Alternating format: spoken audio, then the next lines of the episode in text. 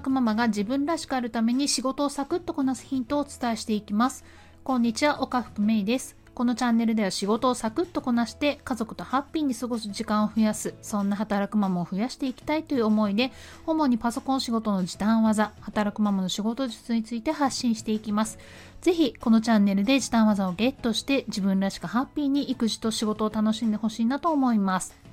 なんと、この音声が今日で30回。しかも週末ですよ、今日。月末ですよ、しかも。ね早いですね。まあ、平日は毎日お届けしているんですけれども土日はね休んでますので1ヶ月以上ね続けてくることができました私ね結構こういうコツコツ系はねハマればハマればですけど得意な方なんですねで月末ということで今日は仕事が忙しい方が多いかもしれませんね。まあ私がいた部署っていうのがね全くそういう季節変動がね関係ない仕事だったんですよ。ただね世の中的に何かね大きな事件とか報道があるとね非常に忙しくなるというね。まああのー、帰りもね終電だったりとかっていうようなねそんな部署だったんですね。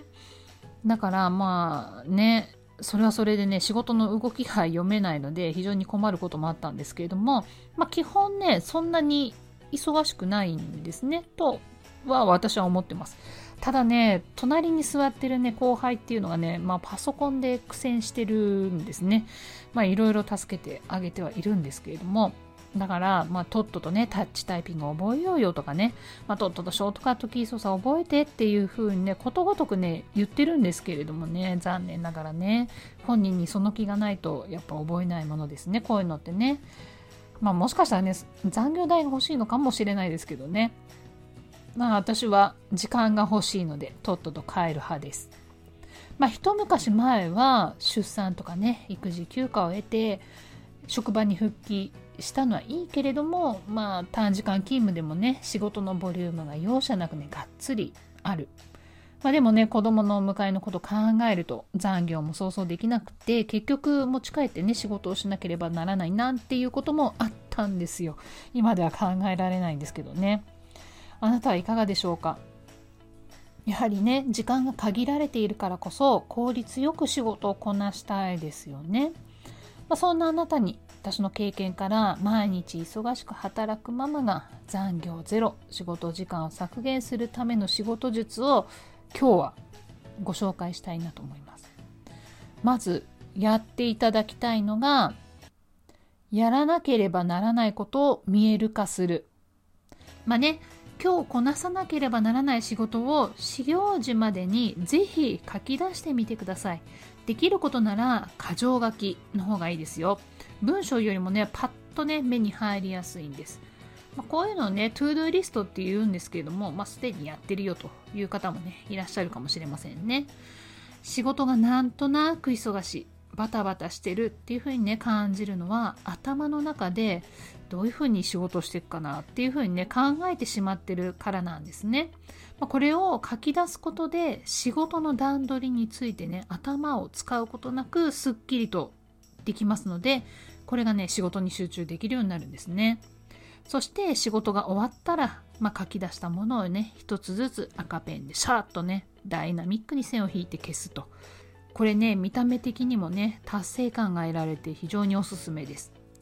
まあ、 to-do list っていうとかしこまったそれ用の手帳とかねノートも売ってますけれどわざわざね用意しなくてもいいんですよ。私はねあのー、印刷ミスとかねで出てきた裏紙裏の紙を使ってね白いところを使ったメモ帳をね持ってるんですけれども、まあ、それをねそこにパーッとね書き出してますね。で全部終わったらシュレッダーでねバリバリとやると。そんな感じでやってますね、ま、もちろんね専用手帳の方がテンション上がっていいんだよっていうことであれば、まあ、それでもね構わないです。頭の中からやることを表に出す、まあ、これがねできれば何でもいいんです。パソコン仕事の話で言うと私はね Excel の大掛かりなマクロで仕掛けを作る時もやはりねこうやって書き出すことがあります、まあ、ちょっとしたことだったら、まあ、パーッとねコードを書けば済むんですけれども私もねそこまでね頭がよろしくないので